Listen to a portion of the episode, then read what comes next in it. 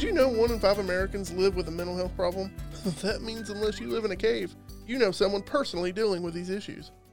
So join us and our special guests as we answer your questions, share real stories, and work to pull the curtain back on how stigma impacts our everyday lives and our communities. We believe that making a real impact happens best with candid conversations, laughter, and tears. We are your hosts, Jennifer Ritter. And Josh Moore. And this is Impact Stigma. Good morning, evening, afternoon. Good morning, evening, afternoon, Josh. How are you? Pretty good. How are you? I'm good. It's Friday. What do you think of our new setup? oh my gosh. We actually have had a makeover, you guys. It's so cute in our little studio, Yep. aka Josh's office, Yeah. but it looks really neat. Yeah, we'll put some pictures up on social later. Yeah, I'm excited. I'm in search of a bright green rug, though. Yeah, we do need a bright green rug. that would make it. I know, we'll really pop it out. It'd be great. Yeah, it feels more homey now. I like it. There's more room. I have more room to move. Yeah, that getting rid of that big round table was nice. Yeah, for sure. Now it's easy, and I think it's definitely better for pictures. And Oh yeah. Well, So. speaking of pictures, we're Yeah. doing something new. we are. We're doing vintage Polaroid shots to promote our podcast going forward. Yes, we are. So we've done. We just did one with our special guest today. Josh has a handy dandy little. I mean, circa what is it? 1970? It's the- actually brand new. Oh, is it? Yeah, it's, a go- brand new model. It looks vintage. I know. It's called the Polaroid Now. Nice. I know. I love it. Being a professional photographer for years, you wouldn't think like using a Polaroid would be any kind of fun or anything. But I've had the best time Yeah, I actually love those. with the Polaroid camera. It's actually made me love it even more. That's great. I know. My daughter got one of those. At, it was when they first came out for kids. The little I don't even know what two by three. They're tiny little pictures, and the I don't even know what they're called. We got it at Michael's online at Might have been Amazon. an Insta Stack or yeah, so- Instax or yeah, something, like that. But I didn't even realize I liked them until I got a hold of one, and I was like, "This is so much fun." It is. It's a lot of fun. yes, I love Polaroids. They're my fave. The one thing I don't like about it, the price went up on them, so it's like two dollars a shot now. Yeah, it's okay. You better make it good. I know. There's no do overs. no do overs at all, Josh. Oh, I know. Yep. All right. Well, we also wanted to say really quick that if you check out frontierhealthfoundation.org, that you're going to see a little bit of a facelift there.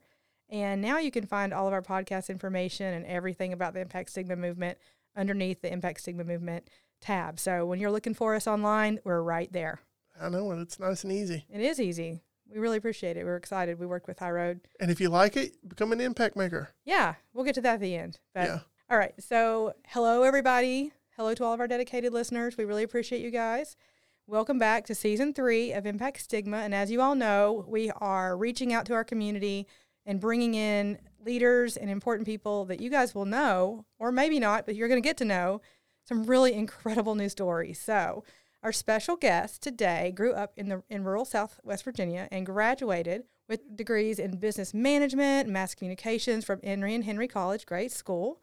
And she she actually has more than 21 years of experience working with nonprofit organizations. And she served on several boards and committees in the community, including United Way of Bristol and Kingsport, and was named a 40 under 40 honoree. In addition, this Grundy, Virginia native served as marketing director for William King Museum, and the, she was also the program director for Keeping Bristol Beautiful at um, Bristol Chamber. So before becoming the new CEO of the Boys and Girls Club of the Mountain Empire, she served as regional director of Big Brothers and Big Sisters of East Tennessee. We would love for everyone to help welcome Kathy Loudermilk to Impact Stigma. Thank you for having me. I'm so excited to be here. We're so excited to have you. I'm very excited I know you are. because I get to ask two fun questions, I know.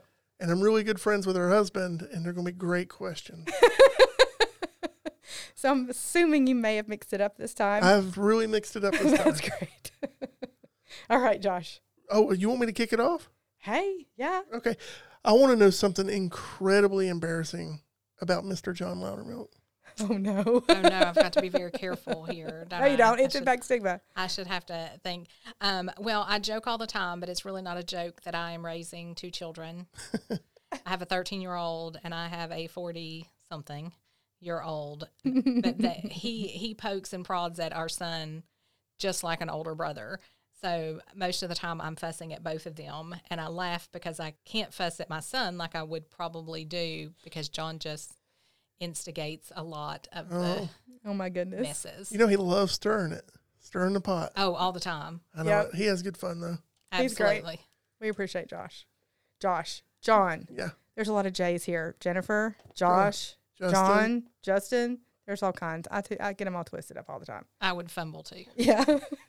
all right. So I wanted to ask you what is one thing that you would say you are not very good at? Uh, well, that's a funny question because I was just talking about it this morning at work. My answer to that question would be I am not good at waiting.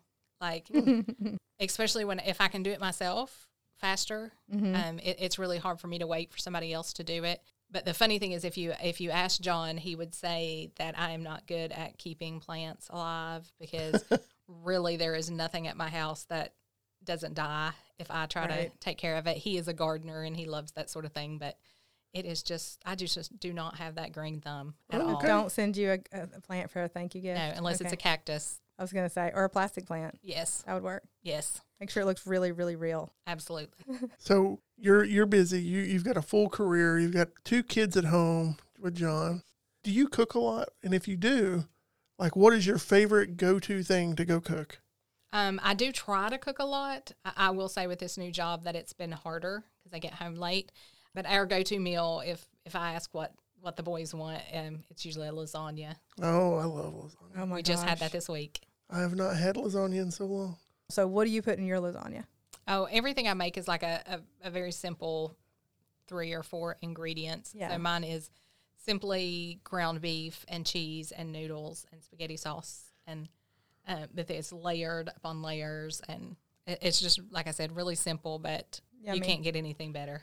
Uh, well, a funny s- food story with John is at um, a previous job, they were having a chili cook off, and he didn't tell me until like the night before. Oh no. Again, my chili is like three ingredients. Uh huh. So I threw it together, put it in a crock pot, and he came back and he had he had won the chili cook That's off. phenomenal. By he, you mean you. yes. Yeah, So we always for it. say my, Yeah. my chili is award winning with There you go. all, all There you three of its go. ingredients. Okay. So, I thought this was really funny c- because I couldn't figure out what my answer would be, but I would love to hear yours. So, who would you like to play you in a movie?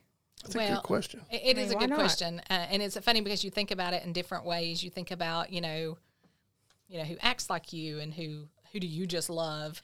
And I have thought about a show that I really enjoy, and it's a Netflix series called Sweet Magnolias, and it's just a really sweet show. It's more, um, it's so much more It's great, by the way. I'm going to totally tell you I love that show. yeah, it, it is a really Yeah. nice show. And there's a one of the main characters is named Maddie, and she is played by Joanna Swisher, Yes. uh, who's not an extremely well known actress, but I just really love her and her mannerisms and how kind she, you know, the character plays. She's just a great mom and a great friend. So I, I think I would say her.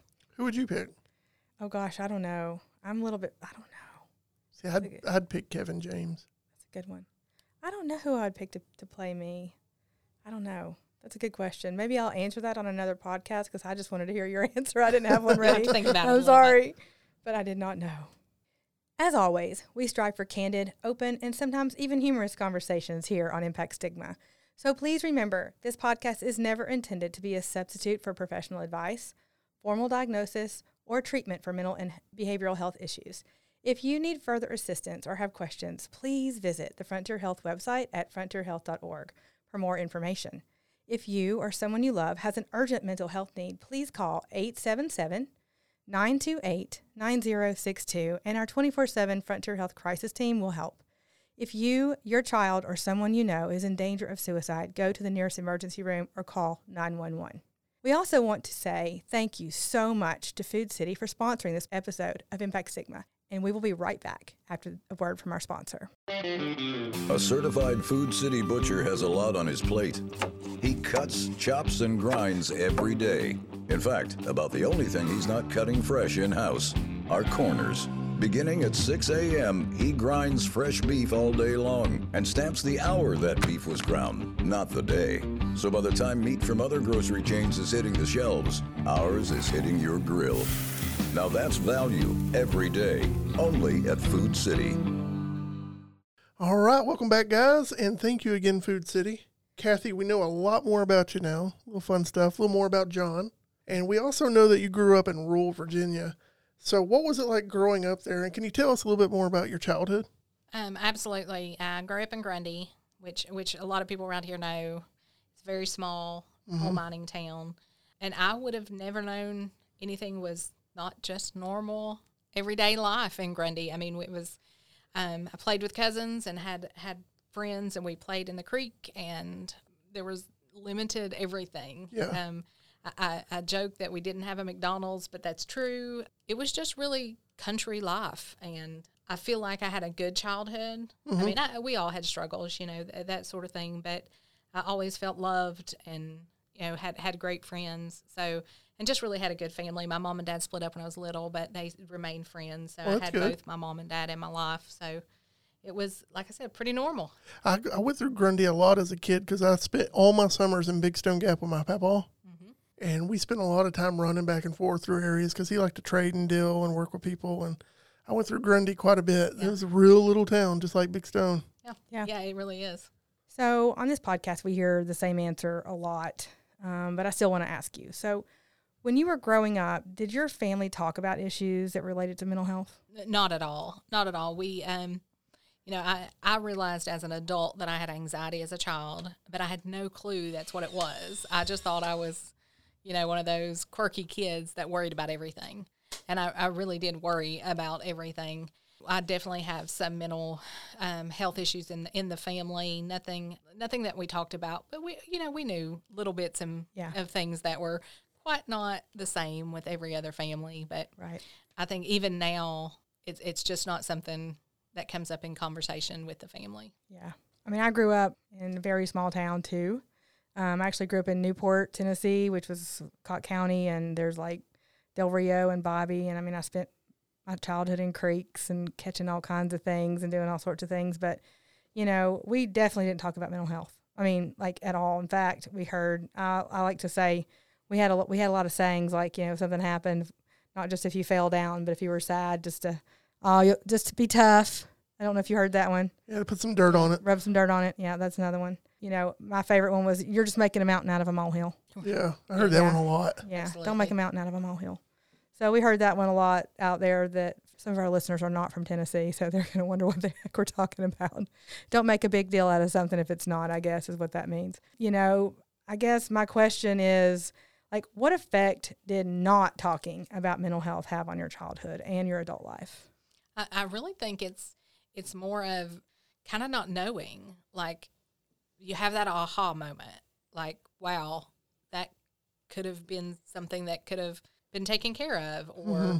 or even not ta taken care of. Just if if you understand what's going on within yourself, then you're more likely to be open to talk about it and to get the help that you need. And so when I think I when I realized that what I had when I was growing up was anxiety and it could have been lessened or could have been helped through medical attention or or just someone to talk to, it, it really hit me pretty hard that I went through a lot of just, you know, internal things that I never, you know, I never want my kids to to have to deal with that by themselves. Absolutely. I was, I don't know, I went through when I was 21, 21, not when I was younger, 21. I finally got diagnosed with attention deficit disorder. And I can look back on my childhood and see, you know, if I had just known, Right. you know, I mean, I'm a smart person. That has nothing to do with intelligence. It's a processing issue. Yes. But if I'd had the ability to like verbalize it or not feel like I was making, you know, I always heard out, you're just making an excuse. I mean, like a lot of people, there's a whole book about that, you know, people that suffer from that particular disability are like, we're making an excuse or you're, I'm always forgetting every little thing. But I feel that. I really, really relate to, man, I wish I had the ability to just talk about it. Right, know? absolutely. And I think you know the labels of troublemaker and uh, oh he's just being a boy or they're just hyper. Yes. And there was just never any way to combat that Yeah. constant feeling of not not fitting in and not you know not being able to do what everyone else does. Even as Yeah. simple as sitting and being quiet, like it didn't it didn't work. I was a daydreamer, so I wasn't hyper. I just would look out the window and probably was coming up with some solution for something, but I looked like, "Oh, you're an airhead." Yeah. I was like, "No, I'm not," but I couldn't say that. Yeah. You know, so Well, we know you worked in the nonprofit world for a while now, and you've uh, worked in the communities, and we'd like for you to share with our listeners, you know, how you found yourself working in the nonprofit field, and then like what brought you around to work so closely with kids. So uh, we said earlier that I went to Emory and Henry College, and I was in communications and management. And honestly, when I graduated, I had no clue where I was going. Like I had these degrees, and I was so proud, but where was it going to take me? So I started working in the public relations office at Emory, but quickly got um, a call from William King Museum where I did my internship. So they were going to hire a marketing assistant. Um, and I was so I was so happy. I mean, it was just like this huge relief, even though it was like really no money at all. But it was just this huge relief that I was be able to walk out of college and have a job. And I stayed there over ten years. So I was in I was just started out as a marketing assistant, but worked my way up to marketing director. And I had a great mentor there. My supervisor, my boss, her name was Davina, is Davina but she was just a great leader and a great mentor to me and i didn't know really what that meant until later on in life. Like what she did for me and how she helped me was pretty amazing. So after that i went uh, i got laid off there. I mean it was it was a hard time Yeah. and it was right after my son was born. Um, so it was a really difficult time after that i didn't you know again still didn't really know what i wanted to do but pretty quickly got a call from bristol chamber Right. and they had a program, a part-time program manager open, and got that job and started there, and uh, fairly fairly quickly went to full time. So it worked out really well. Got to still do some marketing, but I was mostly in the program development. Stayed there for several years too, and then just just one day I, I was at a chamber event and started talking to a friend of mine, and she started talking about a, the job at Big Brothers Big Sisters Yeah. and it really fell into place pretty quickly. It, I had worked towards that, I think, a long time, and the opportunity to get to work with kids, there was no way that I could pass it up. I was, Yeah. It was just too exciting. So I started there and worked there for five years, and then this this opportunity with Boys and Girls Clubs, kind of the same thing. I got an email, and I was like, okay, here it goes. Here we go. let's let's try it. Let's see what let's see what I can do and it went it went pretty quickly too. So I, I still get to work with kids, and I have you know it's a bigger job, Right. but it's still what my passion is to work for our local kids. So Awesome. That's great. Yeah, she's done a c- tremendous job. Actually, you. like I will Thank you. brag on you because I know it's hard to say nice things about ourselves sometimes, but you hold a tremendously large job. And um, my kids are. We were talking the other day, and I'm gonna. I'll, I'll get on with it in a minute, but my kids, when I was going through one of the hardest times in my life, Boys and Girls Club was where they went, and it was exactly what I needed for exactly the time that, that I needed it, and it made me feel like I could go and work and not feel worried or nervous as a single mom. And so I've uh, I was on the board for a little while in Washington County, and I love Boys and Girls Club. So thank you for all you do.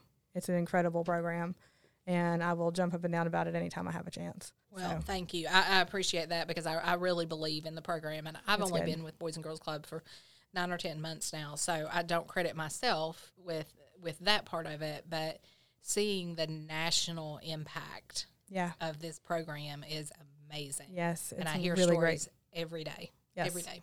They do. They're always trying to do. They're always recognizing where kids are, and they're always trying to figure out ways to help accommodate them where they are. So I think that's really important. So we did have that conversation recently, and you said something to me, and it really stood out. It stood out so much I wrote it down, and it's in my notes, and I want to keep it. And we were talking about you as a mentor to your staff and your impact on the lives of the children that you serve. And you said, when you think that you're worthless, you act worthless. And I was like, wow, that's so true. I feel like I've been in those shoes before. And so, can you share with our listeners how mentoring others and helping children has changed your views on mental health and stigma? Absolutely. I think um, as a leader, we have to remember that we're not just there to do the job. And we have to meet people where they are. And I realized pretty quickly in interviewing and hiring processes and things like that that even employees that come come to my organization they they have problems too Right. and I have found that I've had several employees that have had such horrid experiences with other jobs that it's like they have PTSD. Mm-hmm. Like these past traumas they're bringing with them. That's very true.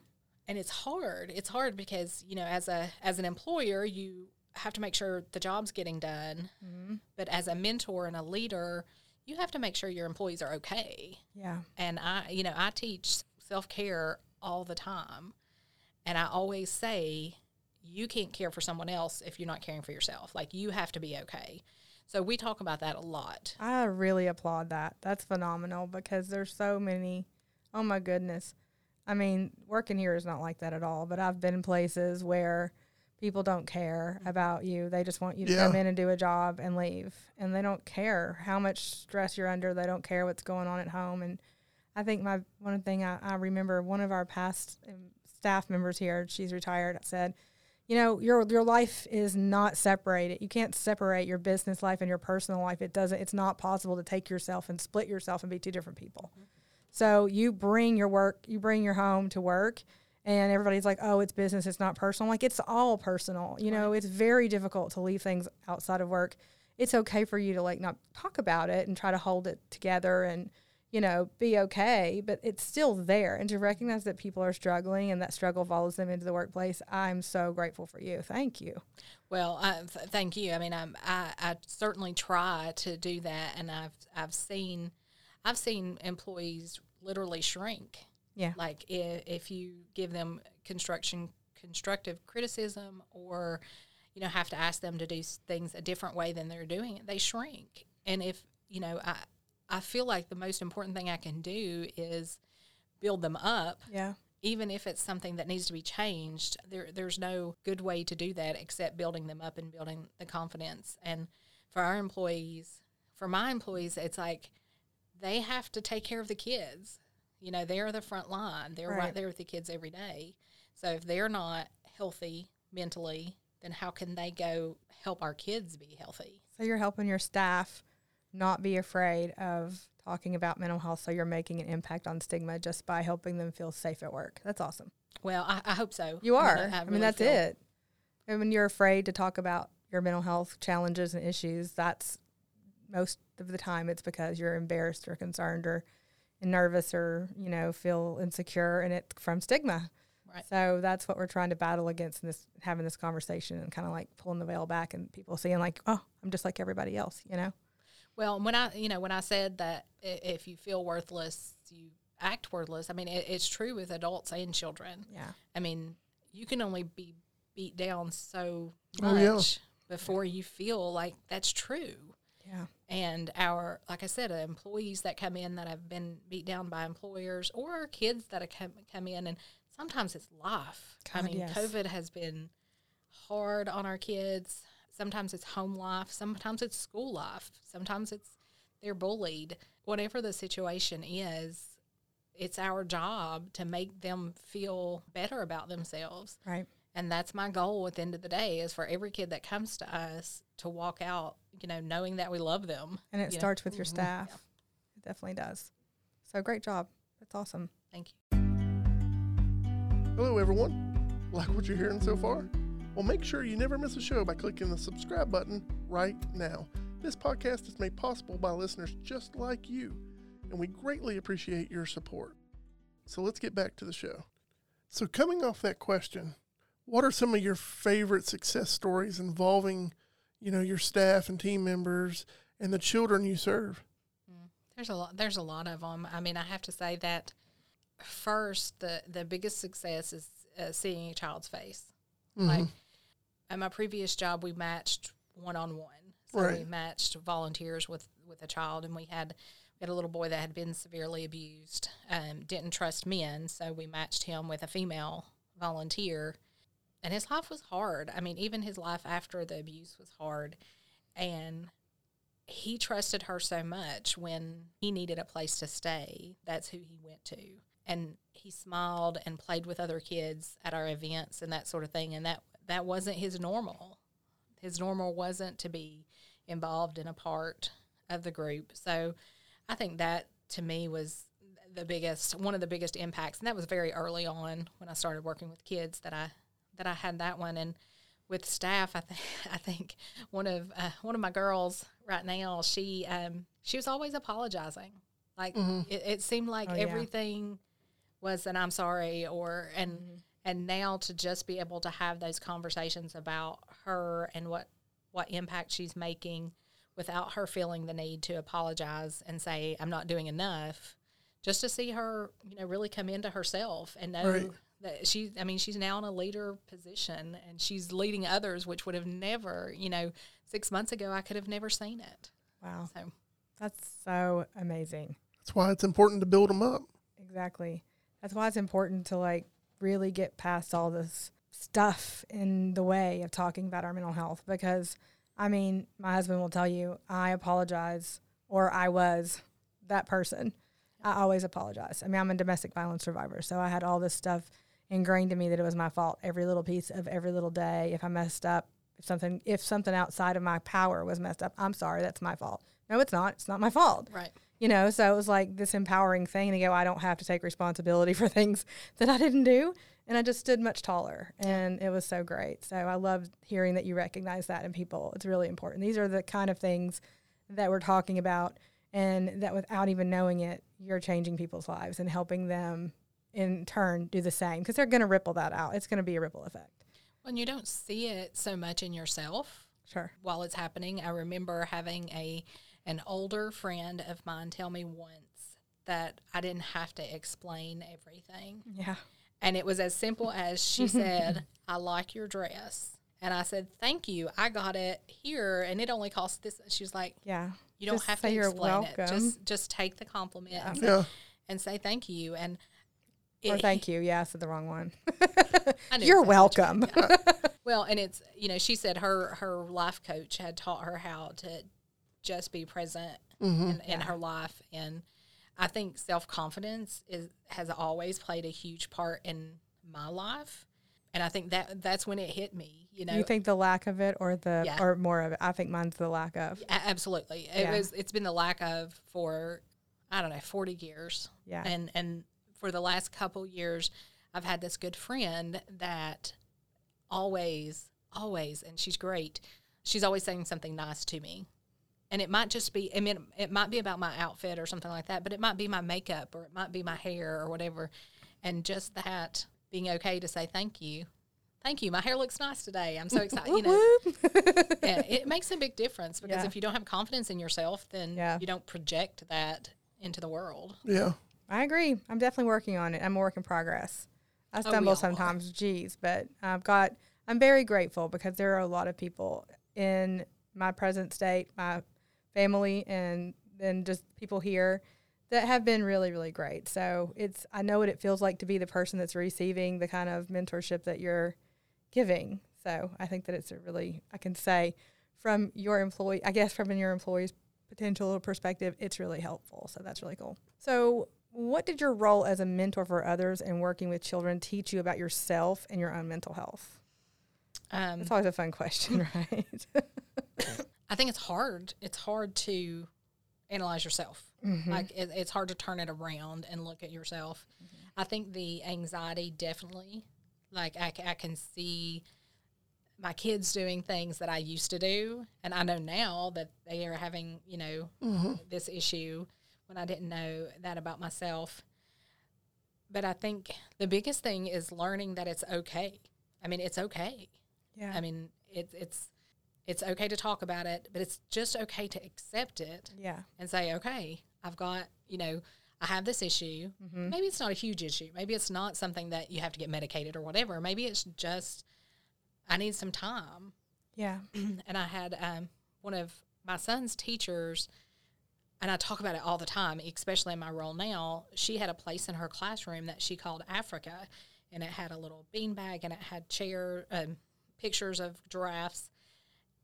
And when the kids got overwhelmed, she said, "Well, why don't you go sit in Africa?" And some some days I'm like, "Okay, I need to go sit in Africa." Yeah. I That's need that awesome. space. It is. It really is. And we incorporate that in the clubs. And I think it's, you know, knowing your own head. Yeah. And when you when you can realize what you need and be okay with taking what you need Yeah.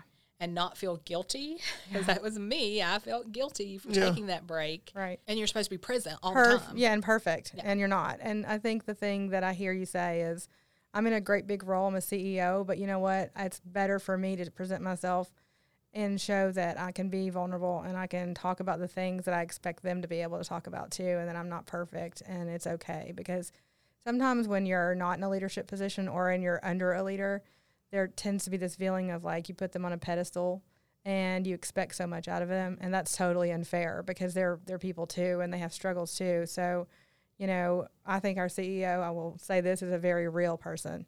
And I, I really appreciate that about her. And um, it took me, a, it's, I mean, I've been here for a while, so I've really gotten to know that about her. And I, and I think it's one of her best qualities. Well, Well, and and you seem the same. Oh, thank you. And I, I, I believe you're right. I mean, you are right because I have felt a lot in the past that I had to present myself in this perfect box. Right. And I had to fit in this box and I had to look the part and act the part and say, you know, play the part and speak the part. And what if somebody sees me not do it right? Exactly. Yeah. Because, and then there was so much pressure that I would put on myself that I wasn't projecting a good person, a good leader to my to my group. So when I realized that about myself, and I'm like you, I'm a work in progress. but when I realized if you know I have to, I have to give as much as I take, Right. and it, it's hard. I mean, it is hard. It was rough for sure. Yeah. But it's worth it. It it really is. Yeah. It's definitely worth it. So, have you seen firsthand how stigma really affects the children and families your organization serves? Absolutely. Every day, really. It is almost impossible to talk to a parent or guardian about a mental health issue or a problem with their child if they are not open. Like they Yeah. don't if they don't want to hear it, then there's nothing we can do when that child walks out the door to Right. give them any help. Like we can we can be there while they're in the club. But I mean even well we had a parent that would keep information from us. Mm-hmm. So when we would notice something and say, you know, say something about it, they were like, "Oh yeah, that happens." And we're like, "We we if you give us the information, and I think that's across the board. If if the caregiver, if the after school, if the school, if if the parents, if the doctors, if if you have the information that you need, then you can work together as a community to help. Yeah. But when I mean around and, and it's it's a lot around here. My first gut feeling was maybe they were embarrassed to talk about it, where they felt that feeling of I'm not good enough or I'm, a, I'm a failure or someone's going to say something. You know what I mean? Uh, I get that, and I get a lot of, well, I don't want them labeled. Right. That is hard. I- I- it is, and I, I'm like, well, we're we're certainly not going to label anyone, Right.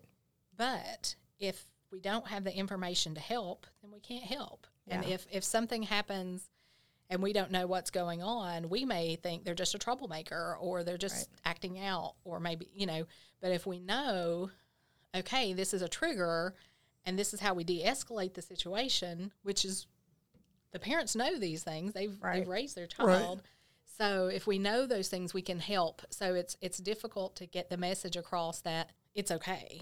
I mean, it's okay to tell us this, but and we- you're limited as far as how much time you have because you know my kids would come after school and they would have a few hours i would pick them up and it's like your time with my kid is three hours maybe Mm-hmm. three or four hours in the summer all day but three hours and that's all you have that's really hard Uh, well, and it is, and you know, I mean, we're of course, you know, we have ratios, and we're not one on one, so we have you know one staff with several kids.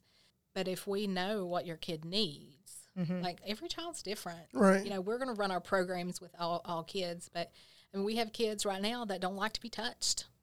They don't want to be. They don't want to be patted on the back. yes bring this up this is Yeah. important Yeah, 'cause I was that kid. I hated being touched. Yes. And for, my daughter's like that she does not like hugs oh, no, no. For 25, 30 years, I cringed at a hug. Like, you could not give me a hug. I hated it. i didn't know that about oh, you. Oh, yeah. Like, I couldn't stand to be touched on my back mm. or my head rubbed. Or I, sh- I keep my head shaved, and when people try to rub my head, it really makes me mad because I'm i like, don't promise touch I won't, I won't ever do that i won't i wouldn't but yeah But yeah, like I, I, I know where they're coming from Yeah. because I hate it. I just don't like it, and I was just born that way. Like I, there's, I had no trauma, no, nothing bad. It's Absolutely. just I just don't like being touched. I'm honored that my daughter goes outside of her comfort zone because she knows I'm a huggy person mm-hmm. and that like I love her so much and I want to hug her and she'll like go, okay, I don't like it, but I love you, and she'll hug me. Yeah. And I don't do it all the time because I'm respectful of my kid, but Right. it's neat that she'll at least try. But it's but I definitely 100% am working on understanding what it means. So Yeah. so what are you guys doing for that? Well, we, I mean, we treat each child as an individual. Right. So um, one of our little boys doesn't doesn't like to be touched. He doesn't want to be patted on the back. He doesn't want to be hugged. He doesn't do high fives. He just doesn't like it. So we had a volunteer that was in that was talking with him and kept you know touching his back, and we could see him physically recoil. And we're okay with saying, "Hey, he doesn't like to be touched." You you know, no Yeah. disrespect. But we have to know these things. You know, if you don't tell me your child doesn't like to be touched, then we're probably going to give them, you know, a high five, and we're going to Yeah. And then there's kids that all they want is a hug. You know, you walk in the door and they run up and grab your leg. Yeah. You know, and there's rules and regulations and we follow all those. But if we know that that's how your sh- child shows affection, then we, we get it. And we just have to know. And that's, I think that's where the stigma comes in is parents don't want to place a label on their child. But most of these things aren't even a label. I It's know. I wish you could say- They're like, "Oh, my kid's out of the norm. They're not normal." I'm like, "There isn't a normal. There is no normal. There's so many differentiations between individual human beings. There really should just be the normal. The word normal should just be taken out of trying to describe people from now on and separate people. I hate that. Well, and I think that comes from back when we didn't talk about it. Because Exactly. Yeah. normal was, you know, Everybody acted this way, did this yeah. way. yeah, this is how you behave if you're behaving the correct way, and this is how you behave if you're wrong. And it's Right. like they're just everybody beats their own drum. and you I think today it's it's a matter of just saying this is this is the box. This is the box I fit in, Right.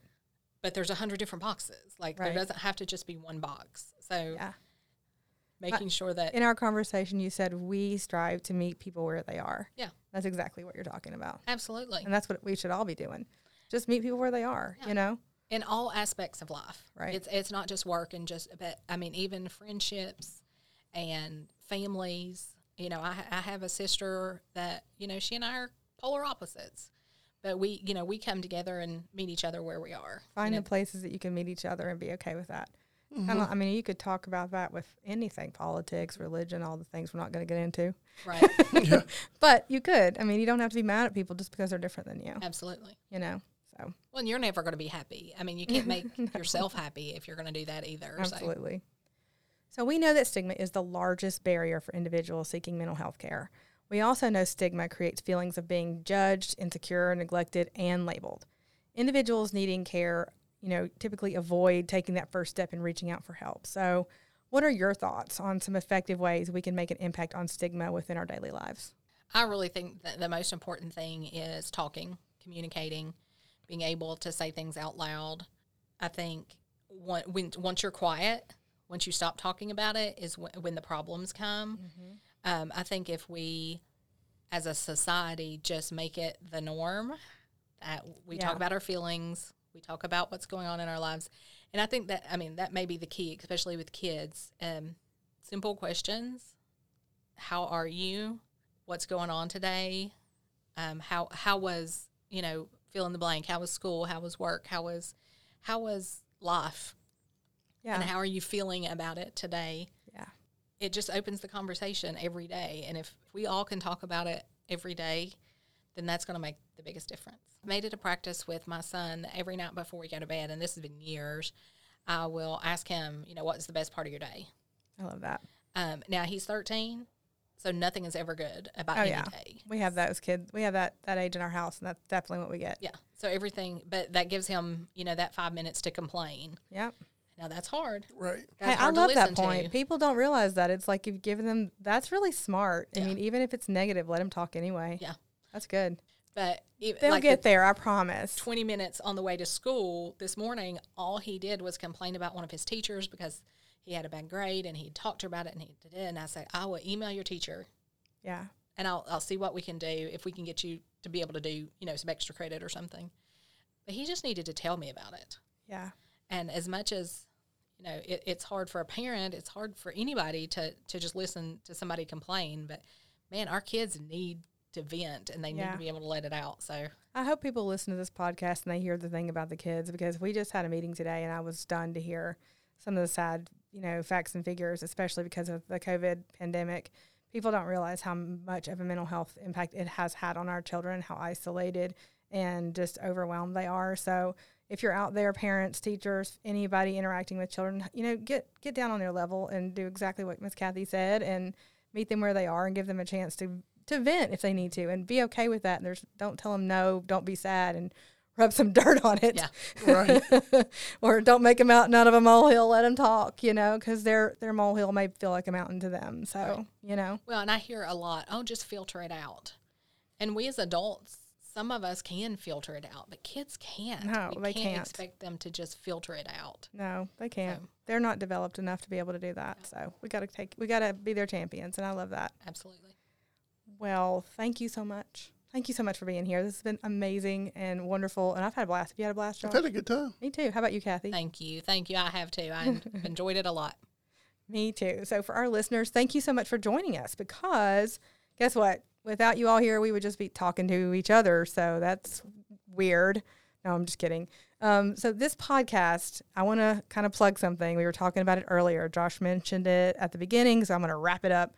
And this podcast is a piece of our Impact Stigma movement, which is trying to help raise awareness for stigma and also raising money to help make sure that the programs that serve and help our communities can stay able to do that. So we have a small community of givers right now called Impact Makers, and we're looking to grow that. And that they give monthly, and those gifts go right back to Frontier Health and the programs and services um, all throughout Southwest Virginia and Northeast Tennessee regions. So the best part, though, about being a monthly giver, besides what you know, the joy of giving, is that all the special perks that we are about to launch. We're so excited about all the different things that we're going to be giving our impact makers just to say thank you for being an impact maker. So you have to get involved to find out all the details. And to do that, just go to our website at frontierhealthfoundation.org. Then go to our Impact Stigma Movement tab and then scroll down and find Impact Maker and be a monthly impact maker. So we would love to have you. I personally give $20 a month, but if you can do a dollar a month, that's fine. I mean, $5 a month, $20 a month, whatever you can give. This is, I made this for people that want to give back but don't have the ability to do it in large chunks and want to budget it into their budget. And monthly giving is a phenomenal way to find um, a way to give back and budget into your your monthly, you know, whatever it is your expenses are. So I am just really excited about this, and we really need your help. We need all of our listeners to get on board and be impact makers, so we can make a real difference. And don't forget to subscribe to our show. You know, we make a bigger Absolutely. impact with a bigger audience. It's free. You don't have to pay for it. You can just say we like you or we don't, whatever. right. We don't We're care. on all the big platforms. Yep. Spotify, Apple. Apple, Amazon. hmm All you gotta do is hit subscribe. That's right. And leave us a review and a comment and a recommendation. Um, if you like what if you like what you're hearing, like make sure to give us a review or just you know hit the stars or whatever they have right there. So we would really appreciate it. And thank you guys so much for helping us grow. And don't forget to go make an impact. Stigma can make mental health problems worse and even stop a person from getting the help they need. Untreated mental illness places an enormous economic and emotional burden on our communities. Economic burden alone is in the billions, and that directly affects all of us. We all play a crucial role in creating a mentally healthy community, one that is inclusive, rejects discrimination, and supports recovery. For us at Impact Stigma, this is way more than just a podcast. It is about igniting our communities, sharing our stories, and working together with listeners like you.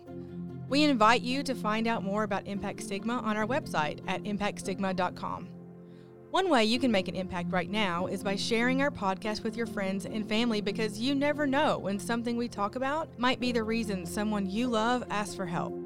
Mental illness is not a personal failure. We can't do this without you. So if you feel inspired to get involved, first, subscribe to this podcast.